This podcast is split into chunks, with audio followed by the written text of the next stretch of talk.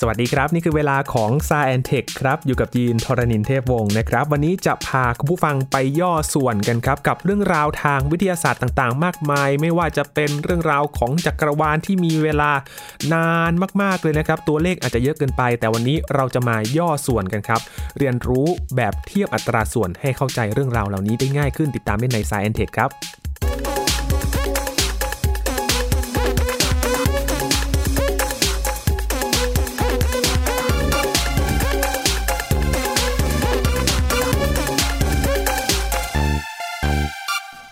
ถ้าพูดถึงเรื่องวิทยาศาสตร์ที่มีเวลานานๆ ก็อย่างเช่น การกำเนิดของจักรวาล หรือว่ากำเนิดของโลกแบบนี้นะครับ ถ้าพูดถึงตัวเลขเป็นปีเนี่ยมันอาจจะนานมากๆครับคุณผู้ฟัง แต่เชื่อหรือไม่ครับว่า เรื่องเหล่านี้สามารถย่อส่วนทำให้เราสามารถเรียนรู้ได้แบบง่ายขึ้นนะครับ เอ๊ะแล้วจะย่อส่วนเวลาแบบเป็นล้านล้านๆปีแบบนี้ได้ยังไงต้องถามอาจารย์พงศกรสายเพชรกันแล้วแหละครับ สวัสดีครับอาจารย์ครับ สวัสดีครับคุณยีนครับ สวัสดีครับท่านผู้ฟังครับ เรื่องเวลาของการกำเนิดจักรวาลแบบนี้ มันจะย่อได้เหรอครับ อาจารย์มันนานมากเลยนะครับอ่า มีคนทำให้เราเข้าใจครับ มีคนคนย่อให้ดูแล้วครับนะมคือนักวิทยาศาสตร์ชื่อคาร์ลเซเกนเขาทำเป็นคนแรกที่มาเล่าให้เราฟังเรื่องอย่างนี้นะครับครับคือเรารู้ด้วยจากการวัดการเคลื่อนที่ของดาวและกาแล็กซีต่างๆเนี่ยเราพบว่าจักรวาลเมื่อก่อนมันต้องเล็กกว่า ตอนนี้เยอะมากเลยครับแล้วก็ถ้าเกิดมองย้อนหลังไปนานๆนานๆประมาณเกือบเกือบหนึ่งหมื่นสี่พันล้านปีเนี่ยจักรวาลน่าจะมีขนาดแบบว่าเป็นจุดเลย นะอันนั้นคือเป็นข้อสันนิษฐานเราว่าจักรวาลเรามีอายุประมาณเกือบเกือบหนึ่งหมื่นสี่พันล้านปีอืมนะคราวนี้พอเราได้ยินคำว่าหนึ่งหมื่นสี่พันล้านปีปุ๊บเนี่ยเราก็รู้ว่ามันเป็นเลขใหญ่อะแต่ยังไม่ค่อยเข้าใจว่ามันใหญ่แค่ไหนครับใช่ไหมเพราะว่าชีวิตของพวกเราเนี่ยอาจจะแบบมีหลักประมาณร้อยปี แล้วก็เราเพิ่งเริ่มมนุษยชาติเพิ่งเริ่มปลูกผักปลูกพืชทำเกษตรกรรมเมื่อสักหมื่นปีที่แล้ว เราก็เลยไม่ค่อยเข้าใจว่าไอ้เวลาที่นานๆมาแล้วมันเป็นยังไงอืม ก็เลยนักวิทยาศาสตร์เขาก็เลยทำคุณคาร์ลเซแกนทำเขาเรียกว่า cosmic calendar หรือว่าปฏิทินจักรวาลกันแล้วกันครับคือคือเขาทำอย่างนี้เขาเขาย่อชีวิตของจักรวาลทั้งหมดประมาณหมื่นสี่พันล้านปีเนี่ยให้เหลือหนึ่งปี ปีนะเดียว คือเราเข้าใจเวลาหนึ่งอ่าใช่เวลาปีเดียวใช่ครับนะครับ เพราะว่าเราเข้าใจเวลาหนึ่งปีไงคล้ายๆว่า สมมุติว่าปีมันเริ่มที่ วันที่หนึ่งมกราใช่ไหมแล้วมันก็เริ่มไปเรื่อยๆเดือนหนึ่งเดือนสองเดือนสามไปเรื่อยๆ ถึงเดือนสิบสองแล้วก็จบที่สามสิบเอ็ดธันวาคมตอนเที่ยงคืนใช่ไหมครับอันนี้เราเข้าใจเวลาอย่างนี้ เพราะว่าเรามีชีวิตแบบเนี้ยแบบเนี้ยชีวิตประจำวันเราเข้าใจอย่างนี้ เพราะฉะนั้นเราก็เลยเทียบกันว่าชีวิตของจักรวาลทั้งหมดเนี่ยเหตุการณ์ต่างๆ มันเริ่มเท่าไหร่ ตั้งแต่จักรวาลเริ่มเนี่ยคืออยู่ที่หนึ่งมกราเลยตอนเที่ยงคืนของหนึ่งมกราครับแล้วก็ เวลาปัจจุบันคือว่าตอนที่เที่ยงคืนของวันที่ 31ธันวานะเดี๋ยวดูซิว่าเหตุการณ์ต่างๆ มันเกิดวันไหน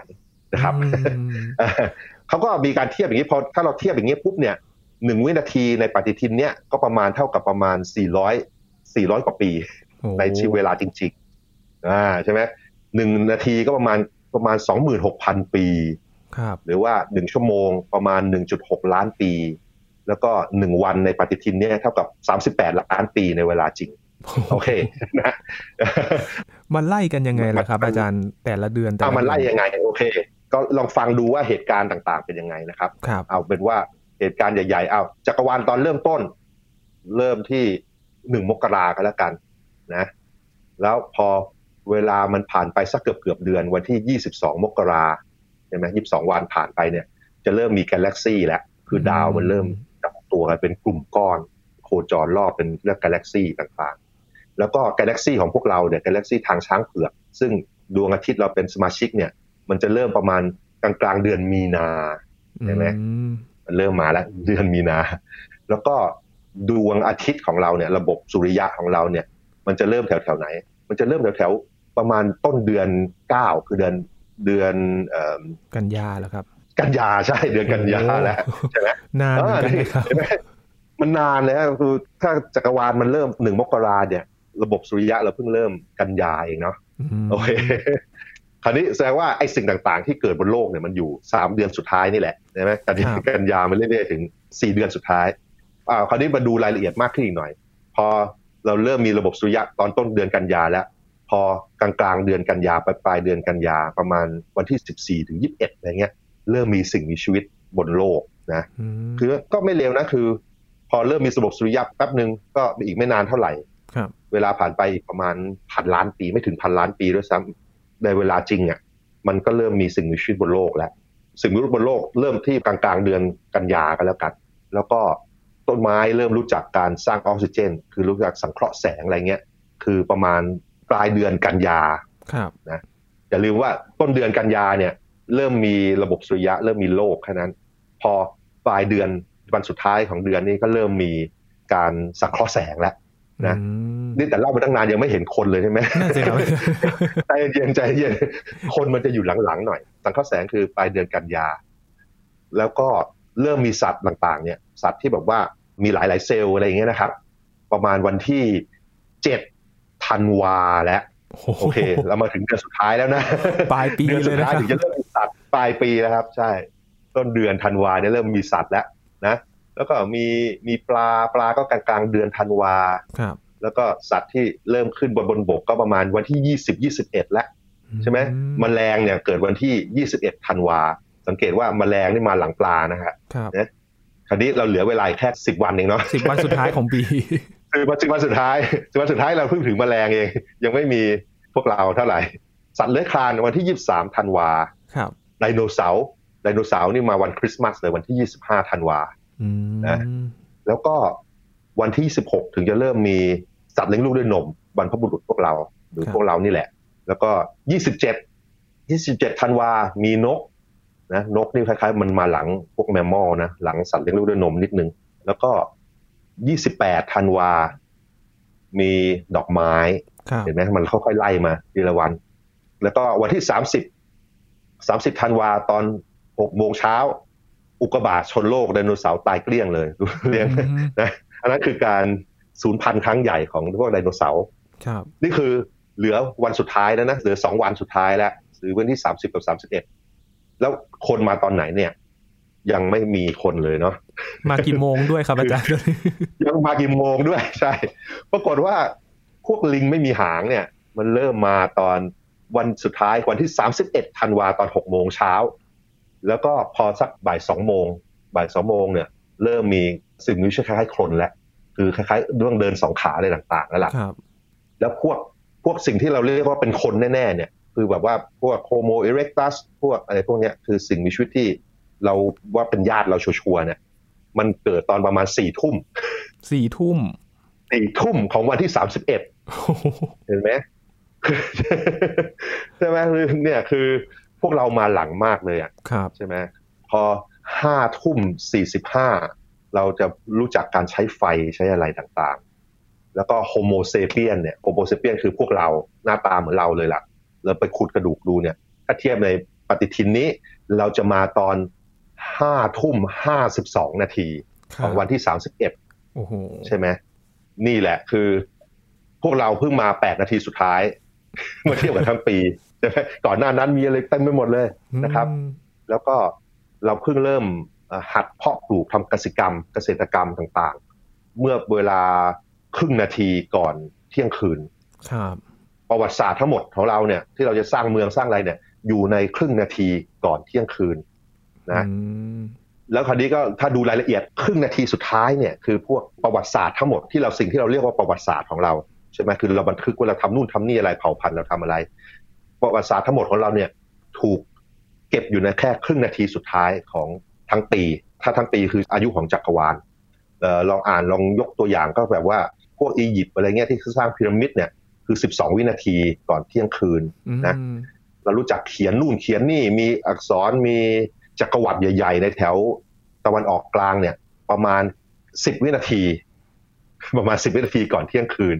นะโอ้แล้วก็อาณาจักรโรมันพระพุทธเจ้า เกิดประมาณหกวินาทีก่อนเที่ยงคืนครับนะแล้วก็จักรวรรดิมองโก หรือจักรวรรดิของจีนอะไรเนี่ยสองวินาทีก่อนเที่ยงคืนอืมนะแล้วก็ห้าร้อยปีสุดท้ายเนี่ยอยู่ในหนึ่งวินาทีสุดท้าย นั่นคือเวลาของพวกเราเมื่อเทียบกับเวลาที่มีจักรวาลทั้งหมดนะครับโอันนี้คือเราจะเห็นได้ว่าสิ่งที่เราคิดว่ามันเป็นรายละเอียดและสำคัญสำหรับเผ่าพันธุ์เราเนี่ยมันเป็นสิ่งที่ใกล้ตัวมากเมื่อเทียบกับเวลาทั้งหมดมคือทั้งหมดเนี่ยอยู่ในไม่กี่วินาทีเองจากทั้งหมดทั้งหนึ่งปี ถ้าเกิดทั้งหนึ่งปีคืออายุของจักรวาลทั้งหมด อันนี้ก็หวังว่าถ้าเกิดมีตารางนี้แล้วเขียนไว้เนี่ยเราก็หวังว่าเราจะเข้าใจได้มากขึ้นว่าพวกเราเป็นยังไงอยู่ยังไงเทียบกับ เวลาของจักรวาลทั้งหมดนะครับครับอันนี้ก็คือสิ่งที่เรียกว่าปฏิทินจักรวาล cosmic calendar นั่นเองนะอืมดูเหมือนว่าครับสิ่งที่เป็นเอ่อประวัติศาสตร์ หรือว่าสิ่งที่เกิดขึ้น แล้วก็เรารู้สึกว่ามันเป็นอารยธรรมที่ยาวนาน จริง ๆ แล้วถ้ามาเทียบสัดส่วนนี้มันก็นิดเดียวเองนะครับอาจารย์แป๊บเดียวใช่ครับแป๊บเดียวใช่ เป็นหลักวินาทีอะใช่ไหมอืมเมื่อเทียบกับปี ถ้าเกิดเราดูตารางพวกนี้บ่อยๆ หรือให้เด็กดูบ่อยๆ หรือให้เด็ก มานั่งคำนวณว่าเหตุการณ์สำคัญมันอยู่ตรงไหนวันที่เท่าไหร่เนี่ยก็น่าจะมีความซึมซับเข้าไปว่าเวลาต่างๆ มันเป็นอย่างไรนะคือการเวลาที่ใช้ในวิวัฒนาการของสิ่งมีชีวิตต่างๆ มันใช้เวลานานเท่าไหร่เป็นเดือนๆในปฏิทินนี้ใช่ไหมครับแต่ว่าพวกวารยธรรมต่างๆของเราเนี่ย มันอยู่ในช่วงเอ่อวินาทีหลักวินาทีเท่านั้นเองนะครับอืมและดูเหมือนว่าสัดส่วนเนี้ยจะใช้ได้อีกนานเลยนะครับ อาจารย์เพราะกว่าจะผ่านไปแต่ละปีและหนึ่งวินาทีนี้ก็ มากหลายแล้วนะครับอาจารย์น่าจะเป็นอย่างนั้นครับ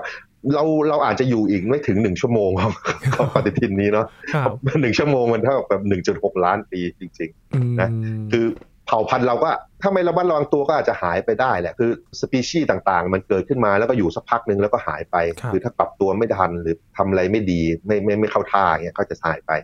ก็เราก็เป็นหนึ่งในสปีชีส์นั้น มีเป็นล้านล้านสปีชีส์เราก็ต้องอยู่ด้วยความไม่ประมาทเพื่อให้มันอยู่รอดไปได้ครับ นะครับอ่ามีวิธีอื่นๆที่แบบว่าเราสามารถเป็นกิจกรรมให้ให้เด็กๆทำก็ได้นะครับ คืออันนี้เราจะทำไทม์ไลน์ก็แล้วกันคือแบบว่าอาจจะเอาเข็มหมุดไปบนปัดบนผนังครับนะคราวนี้แทนที่จะบอกว่าเป็น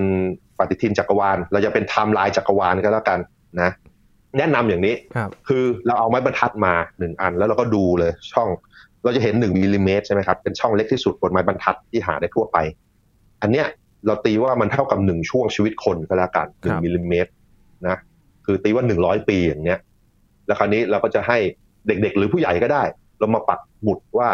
เหตุการณ์ที่อยู่ในอดีตไปหนึ่งร้อยปีมันจะอยู่ตรงไหนตรงไหนตรงไหนไปปักดูนะครับ ก็คือเราจะพบว่าที่ศูนย์เนี่ยเลขศูนย์เราเข็มหมุดไปปักปุ๊บเป็นปัจจุบัน มองกลับไปสักสองร้อยปี เราก็จะเห็นว่ามีชาลส์ดาร์วินก็แล้วกันเป็นนักวิทยาศาสตร์ที่ มาสอนเราเรื่องการวิวัฒนาการต่างๆเนี่ยห่างไปแค่สองมิลลิเมตรเองเมื่อสองร้อยปีที่แล้วนะอืมเอ่อนักวิทยาศาสตร์ดัง ๆ อีกคนเอาสมมติเอาไอแซคนิวตันอย่างเงี้ย ที่ค้นพบกฎเกณฑ์ทางฟิสิกส์เยอะแยะเลย แล้วก็ทำให้อารยธรรมเราสร้างนู่นสร้างนี่ได้ ก็ห่างไปประมาณ 3มิลลิเมตรนะนี่คือ 300 ปี 3มิลลิเมตรสมเด็จพระนเรศวรห่างไป 4มิลลิเมตรคือ 400 ปีนะ เริ่มเห็นแล้วใช่ไหมนี่ยังไม่ถึง1เซนติเมตรเลยนะที่แค่ยังไม่ถึงยังไม่ถึงครึ่งเซนติเมตรนะเดี๋ยวดูว่าตอนจบมันจะไปถึงไกลถึงไหนครับเอาลีโอนาร์โดดาวินชีเนี่ยห่างไป5มิลลิเมตรและ500ปีนี่ดาวินชีก็เป็นอัจฉริยะของเผ่าพันธุ์เราคนหนึ่งเหมือนกัน500ปี5มิลลิเมตรพ่อขุนรามคำแหงอะนี่คือประเทศเราละห่างไป 7.5มิลลิเมตรคือ 750 ปี พระเยซูห่างไป2เซนติเมตรอ่าเริ่มเป็น 2 เซนและ 2,000 ปีใช่ไหมครับ พระพุทธเจ้าห่างไป 2.5 เซนอืมก็คือ 1 นิ้วหรือ 2,500 ปี อันนี้ปรากฏว่าตอนนี้เข็มหมุดเราจะเต็มไปหมดเลย แล้วก็อยู่แห้งประมาณแค่หนึ่งนิ้วเองนะ จากปัจจุบัน คราวนี้เราไปดูของประหลาดที่แบบอายุเยอะหน่อย เอาดูพีระมิดของพวกเราไหมพีระมิดของมนุษยชาติเนี่ยครับถูกสร้างเมื่อประมาณ 5,000 ปีที่แล้ว คือห่างไปเป็น 5 เซนติเมตรแล้ว หรืออืม2เท่าระยะทางระหว่างเราถึงพระพุทธเจ้า ก็คือวัดจากพระพุทธเจ้าไปอีกหนึ่งนิ้วอะ นั่นคือพีระมิดเริ่มนะมองกลับไปอีกหน่อยประมาณ 10เซนติเมตรเนี่ยคือเป็นตอนที่เราคนเริ่มมาอยู่กันเป็นเมืองนะอันนี้คืออารยธรรมของเราทั้งหมดเลยนะ คือถ้าเกิด 1มิลลิเมตรมันเท่ากับ 100 ปีเนี่ยอารยธรรมทั้งหมดของเราตั้งแต่เริ่มมาอยู่เป็นเมืองเนี่ยมันจะอยู่ในแค่ประมาณ 10เซนติเมตรเอง10เซนติเมตรนี่ไม่ถึงฝ่ามือเราด้วยซ้ำเห็นไหคมรับอืมนะแต่คราวนี้ลองไปดูเหตุการณ์อื่นๆบ้างที่ไม่ใช่อารยธรรมของเราครับเช่น บรรพบุรุษของพวกเราเริ่มเดินตัวตรง จะห่างไปประมาณหนึ่งเมตรเห็นไหมคือบรรพบุรุษของเราเมื่อก่อนก็หน้าตาคล้ายลิงเนี่ยนะแล้วก็มีบางส่วนจะเริ่มเดินตัวตรงมั่งอะไรอย่างเงี้ยจะเริ่มห่างไปหนึ่งเมตรแล้วคราวนี้ แล้วก็คนกับลิงเรื่องแยกแยกออกจากกันประมาณสิบเมตรนะไดโนเสาร์ศูนย์พันห่างไปเกินครึ่งกิโลแล้วห่างออกไปหกร้อยห้าสิบเมตร อันนี้ก็เดินสักพักหนึ่งเหมือนกันนะ อย่าลืมว่า 1มิลลิเมตรเท่ากับร้อยปีนะครับไดโนเสาร์สูญพันธุ์เมื่อ 650 เมตรที่แล้ว ห่างไปครึ่งกิโลเกินครึ่งกิโลแล้วนะแล้วก็เอาเริ่มมีปลาก็แล้วกัน ปลาเนี่ยจะห่างไปประมาณ 4.5 กิโลเมตรเลยนะเดินออกไปอืม450 ล้านปีใช่ไหมอารยธรรมทั้งหมดของเราเนี่ยไม่ถึงหนึ่งฝ่ามือแค่ 10เซนติเมตรเริ่มมีปลา 4.5 กิโลเมตร คือเดินก็นานเลยล่ะ เดินประมาณชั่วโมงหนึ่งอะใช่ไหมห รือว่าถ้าขับรถก็สักพักหนึ่งเลยอืมแล้วก็สิ่งมีชีวิตบนโลกตอนเริ่มมีหลายเซลล์เนี่ยประมาณ 10 กิโลเมตรออกไปโอ้นะเริ่มเดินเหนื่อยแล้วครับอาจารย์ล้านปีเริ่มเดินเริ่มเหนื่อยแล้ว10กิโลเมตรออกไปนะนะเดิน แล้วก็เริ่มมีสิ่งมีชีวิตบนโลกประมาณ 3,500 ล้านปีเนี่ยห่างไป 35 กิโลเมตร อันนี้คงไม่ค่อยเดินแล้วล่ะนะคงก็ขับรถนั่งรถแล้วล่ะ35 กิโลนะเออไทม์ไลน์นี่มันยาวมาก แล้วก็อายุของโลกและดวงอาทิตย์ก็ประมาณ 45 กิโลเมตร อันนี้คือขนาดของกรุงเทพแล้วใช่ไหมครับจากซีกหนึ่งไปซีกหนึ่งของกรุงเทพประมาณ 40 กิโลเมตรอืมนั่นแหละนะอย่าลืมว่าอายุของเราร้อยปีเท่าหนึ่งมิลลิเมตรนะครับนั่นคืออายุของโลกก็ประมาณขนาดเท่ากรุงเทพ แล้วก็อายุของจักรวาลโดยสเกลเนี่ยก็ห่างไปร้อยสี่สิบกิโลเมตร หรือกรุงเทพพัทยาระยะห่างประมาณนี้อืมใช่ไหมอันนี้ก็เป็นไทม์ไลน์ที่เรามานั่งเอาเข็มหมุดปักดูเล่นก็ได้ครับนะ ด้วยสเกลแบบนี้ ถ้าจะเข้าใจของเวลาทั้งหมด ถ้าเกิดจะเข้าใจให้รายละเอียดมากขึ้นในอารยธรรมของเราก็อาจจะต้องสเกลที่แบบมันมันละเอียดกว่านี้หน่อยใช่ไหมไม่ใช่ว่าหนึ่งมิลลิเมตรเท่ากับร้อยปี อาจจะอาจจะหนึ่งเซนติเมตรเท่ากับร้อยปีอะไรก็ว่าไปเป็นกิจกรรมได้ครับแต่ว่าถ้าเกิดเราดูว่าหนึ่งมิลลิเมตรเท่ากับร้อยปีเนี่ยที่เรามาสร้างไทม์ไลน์เนี่ยไอความหนาของเส้นผมของเราเนี่ยเท่ากับห้าปีหนึ่งเส้นคือห้าปีนั่นเองอืมอันนี้ก็เป็นวิธีเปรียบเทียบครับ โอ้โห ถ้าอีกแบบหนึ่งน่าสนใจเหมือนกันนะครับ ทั้งเวลาทั้งความยาวระยะทางแบบนี้ ใช่ครับใช่ครับก็คือการเทียบมันหยับตรายางอะครับอ๋อก็เราก็เป็นกิจกรรมทำกันได้จริงไหมครับผมคือเทียบว่าหนึ่งมิลลิเมตรเท่ากับร้อยปีแล้ว ถ้าเวลาหนึ่งพันปีมันต้องยาวกี่มิลลิเมตรอะไรเงี้ยแล้วก็ปักหมุดไปเรื่อยอืมๆนะอันนี้ก็ทำได้ครับทำได้ทำกันเองได้ครับอาจารย์ครับวิธีแบบนี้เนี่ยเอาไปเทียบอย่างอื่นได้อีกด้วยไหมครับ ได้หมดเลยครับได้ใช่ วิธีเนี่ยหลักเกณฑ์มันคือเราเปลี่ยนอัตราส่วนเปลี่ยนจากของที่ใหญ่ ๆ มากๆ หรือเล็กมาก ๆ ให้เป็นเป็นปริมาณที่เราคุ้นเคยนะครับ ยกตัวอย่างเช่น อีกอันหนึ่งที่ผมยกตัวอย่างบ่อยๆ คือ เรารู้เรื่องแบคทีเรียเรื่องสิ่งมีชีวิตเล็ก ๆ เนี่ยนะเราก็รู้ว่ามันเล็กมากเรามองไม่เห็นเนี่ยอืมแต่เราเปรียบเทียบ เราไม่ค่อยเข้าใจว่ามันเล็กแค่ไหนครับนะ วิธีหนึ่งก็คือเปรียบเทียบอัตราส่วนอย่างนี้ สมมุติว่าแบคทีเรียเอาตีว่าอีโคไลเนี่ยอีโคไลมันอยู่ในร่างกายเราเยอะเลย โดยเฉพาะในลำไส้ มันก็มีขนาดประมาณ1ส่วนล้านเมตร หรือ1ไมครอนเนี่ยนะอืมหนึ่งส่วนล้านเมตรมันก็ดูเล็กมากเลยใช่ไหมครับแล้วลองเทียบกับความสูงของเรานะแล้วเราก็พยายามลองขยายไอ้แบคทีเรียนี้ขึ้นมาเป็น1เซนติเมตรก็แล้วกัน1เซนติเมตรนี่เข้าใจได้ใช่ไหมว่าเราเห็นได้ เทียบกับมันบรรทัดได้ เท่ากับปลายนิ้วของเราครับถ้าสมมุติว่าแบคทีเรียมัน โตขึ้นมาเท่านี้เท่าเนี่ยเป็นหนึ่งเซนติเมตรตัวเราต้องใหญ่เท่าไหร่เอ่ยอย่างเงี้ยอืมก็เทียบบัญญัติไตรยางดูได้ใช่ไหมความสูงของเราเป็นเท่าไหร่ ความสูงของแบคทีเรียเป็นเท่าไหร่แบคทีเรียมันประมาณ1ไมครอนกว่าๆความสูงก็ก็1เมตรกว่าๆเนี่ย ถ้าเกิดเราด้วยอัตราส่วนนี้นะเทียบเอาแบคทีเรียโตขึ้นมาคูณให้มันใหญ่เป็น1เซนติเมตรปุ๊บความสูงของเราจะประมาณ10กิโลเมตรโอ้โหใช่ไหมสิบกิโลเมตรเนี่ย มันสูงกว่าภูเขา เอเวอเรสต์อีกใช่ไหมยอดเขาเอเวอเรสต์ตอนเรียกแล้วมันว่าก็เป็นความสูงคิดว่าน่าจะแบบสูงประมาณสักตึกอะไรสักตึกหนึ่งโอ้โหเลยไปกว่านั้นอีกนะใช่ครับเลยไปเยอะเลย เลยไปอ่านี่ก็สูงไปปุ๊บไปเป็นสิบกิโลเมตร คือเท่ากับความสูงที่เครื่องบินบินเลยอืมนะเออนั่นคือก็จินตนาการแล้วกันถ้าแบคทีเรียอีโคไลเนี่ยเท่ากับปลายนิ้วเรา หัวของเราก็ต้องสูงเท่ากับที่เครื่องบินบินอยู่อะครับสิบกิโลเมตรตรงนู้นเลยมันก็พอจะพอจะเข้าใจขนาดได้ดีมากขึ้นใช่ไหมอืมนะ หรืออีกอันหนึงคืออีกตัวอย่างที่ทำบ่อยๆ คือ ขนาดของระบบสุริยะจักรวาลอย่างเงี้ยครับขนาดของโลกระยะห่างระหว่างโลกกับดวงอาทิตย์ คือถ้าเกิดเราดูในหนังสือเนี่ย เราจะเห็นรูปดวงอาทิตย์หนึ่งอัน แล้วก็มีรูปดาวเคราะห์ทั้งแปดเต็มไปหมดเลยอยู่ในหน้ากระดาษใช่ไหมมันจะเป็นภาพที่มีสเกลผิดอัตราส่วนผิด คือระยะทางมันดูผิดไปหมดเลยครับแต่ว่าจริง ๆ ถ้าเกิดเรามาลองเล่นอย่างนี้นะ เราลองเล่นอย่างนี้หรือให้ ให้ดวงอาทิตย์สักขนาดเท่ากำปั้นของเราก็แล้วกันประมาณหนึ่งเซนติเมตรเนี่ยได้สิบเซนติเมตรสิบเซนติเมตรหนึ่งกำปั้นเนี่ยปรากฏว่าโลกเนี่ยจะขนาดเท่าไหร่เอ่ยโลกมันจะเล็กกว่าดวงอาทิตย์ร้อยเท่ากว่า เพราะฉะนั้นถ้าเกิดดวงอาทิตย์ขนาดเท่ากำปั้นสิบเซนติเมตรโลกจะเหลือแค่หนึ่งมิลลิเมตรเองอืมนะอันนี้เราก็ทำมือเราได้ใช่ไหมหนึ่งกำปั้นเราคือหนึ่งดวงอาทิตย์ใช่ไหมครับแล้วเราก็ดูไม้บรรทัดทำมือเราหนึ่งมิลลิเมตรนั่นคือขนาดโลก โอ้คราวนี้อันต่อไปก็คือ นี่คือขนาดโลกกับดวงอาทิตย์เทียบกันนะครับแล้วเราก็ดูว่าระยะห่างของมันเท่าไหร่ ปรากฏว่าระยะห่างของดวงอาทิตย์กับโลกเนี่ย ประมาณร้อยเท่าของขนาดดวงอาทิตย์อืมนะ แล้วก็ลองลองคูณเข้าไปหนึ่งกำปั้น แล้วก็คูณไปร้อยเท่าเนี่ย พอคูณออกมามันจะได้ประมาณสิบเมตรเหมือนกันอืมนะคือจินตนาการนี่จินตนาการว่าหนึ่งเอาดวงอาทิตย์คือเอากำปั้นเราเนี่ยไปวางไว้ที่มุมห้องมุมหนึ่งใช่ไหมแล้วก็อีกคนหนึ่ง ทำมือหนึ่งมิลลิเมตรเนี่ยเดินไปอีกมุมห้องอีกมุมหนึ่งให้มันห่างกันสิบเมตรน่ะครับเพราะห้องปกติก็อาจจะมีขนาดประมาณกว้าง 6 เมตร ยาว 8 เมตร อย่างเงี้ยเพราะฉะนั้นถ้าแสดงมุมก็ได้ 10 เมตรพอดี นั่นคือระยะห่างระหว่างโลกกับดวงอาทิตย์เห็นไหมคือพอเราพยายามสเกลของตัวนี้ให้มาเป็นปริมาณที่พอเราพอจะเข้าใจได้บ้างอืคือมดวงอาทิตย์เท่ากับหนึ่งกำปั้น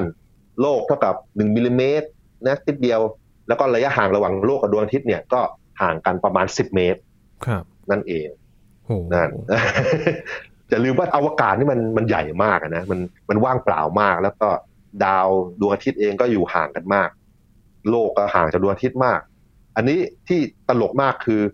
อันนี้คือระระยะทางระหว่างโลกกับดวงอาทิตย์ใช่ไหมครับคือสิบเมตรใช่ไหมด้วยสเกลดวงอาทิตย์เท่ากับหนึ่งกำปั้น เราลองถามต่อได้ว่า แล้วไอ้ดาวดาวฤกษ์อะดาวฤกษ์ดาวที่มีแสงสว่างในตัวเองร้อนๆเนี่ย อันต่อไปมันอยู่แถวไหนด้วยสเกลนี้ด้วยอัตราส่วนนี้รู้ไหมอืมอันนี้ทุกคนเดาผิดหมดเพราะทุกคนไม่เคยเทียบดู เดี๋ยวผมจะเล่าให้ฟังคือครับดวงอาทิตย์เท่ากับกำปั้นนะ แล้วโลกเท่ากับหนึ่งมิลลิเมตรอืมด้วยอัตราส่วนนี้ โลกกับดวงอาทิตย์จะห่างกันสิบเมตรครับหรือเท่ากับห้องใหญ่ๆหนึ่งห้องนะ ดาวฤกษ์อันต่อไปจะอยู่แถวแถวๆไต้หวัน ถ้าเราอยู่ที่กรุงเทพเนี่ยเห็นไหมมันห่างกันไหมห่างตอนกันแรแค่กไหน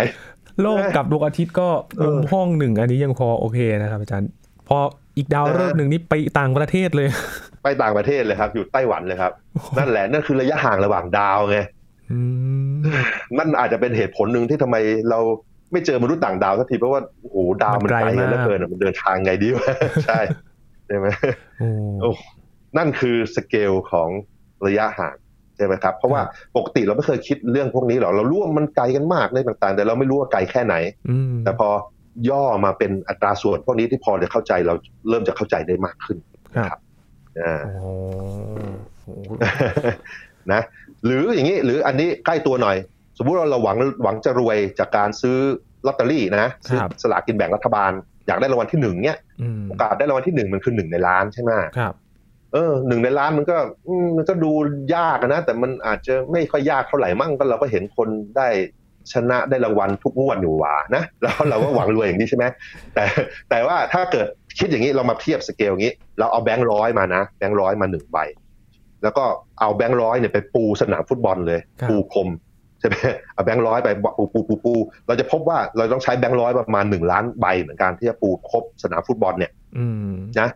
อ่าโอกาสหนึ่งในล้านแปลว่าอะไรโอกาสเพราะว่า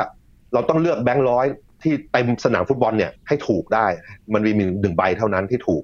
นั่นคืออัตราส่วนที่เราจะชนะสามารถชนะได้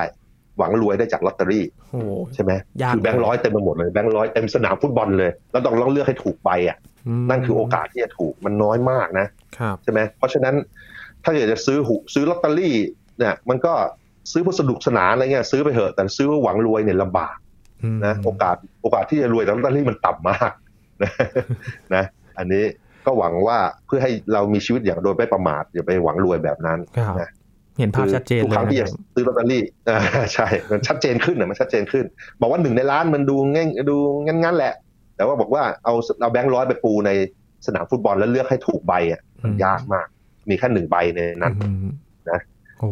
ความน่าจะเป็นล้นอกจากวนนี้ๆเลยนะครับอาจารย์ ความน่าจะเป็นใช่ครับใช่ครับ นอกจากนี้ก็อาจจะมีเอ่อแบบว่า เราทำงานบนคอมพิวเตอร์อะไรของเราเนี่ย เรารู้ว่าคอมพิวเตอร์เราก็ทำงานอะไรได้เร็วนะ แต่ว่าถ้าเกิดเปรียบเทียบกันเนี่ย เราไม่เข้าใจว่ามันเร็วแค่ไหนนะ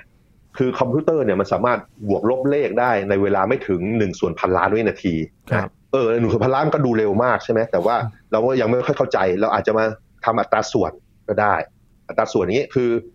เวลาเราบวกลบเลขสมมติสมมติบวกเลขบวกเลขสิบสามบวกสิบหกเนี่ยมันได้ยี่สิบเก้าเนี่ยเราใช้เวลาประมาณหนึ่งวินาทีก็แล้วกันนะครับแต่ว่าคอมพิวเตอร์มันใช้เวลา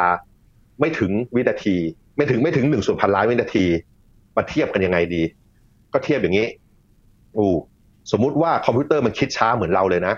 คิดช้าเหมือนเราบวกเลขหนึ่งตัวเนี่ย ใช้เวลาเท่าเราเลยเป็นหนึ่งวินาที เวลาที่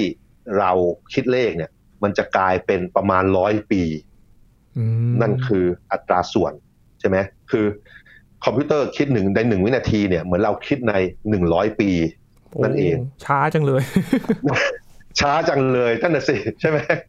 เออนั่นเราเรามีสิ่งประดิษฐ์ที่เรียกว่าคอมพิวเตอร์แล้วมันสามารถคิดได้เร็วกว่าเราเยอะมากทำงานบางอย่างได้เร็วกว่าเราแบบนั้นเลยครับใช่ไหมคือสิ่งที่มันสามารถทำในหนึ่งวินาทีเนี่ย ถ้าเกิดเราทำเองเราต้องใช้เวลาประมาณร้อยปีอย่างเงี้ยอืมนะ คราวนี้ถ้าเกิดเราฉลาดเราก็ต้องหาทาง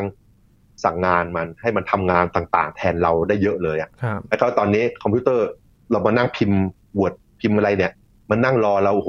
รอเงกเลยรอเบื่อมากใช่ไหม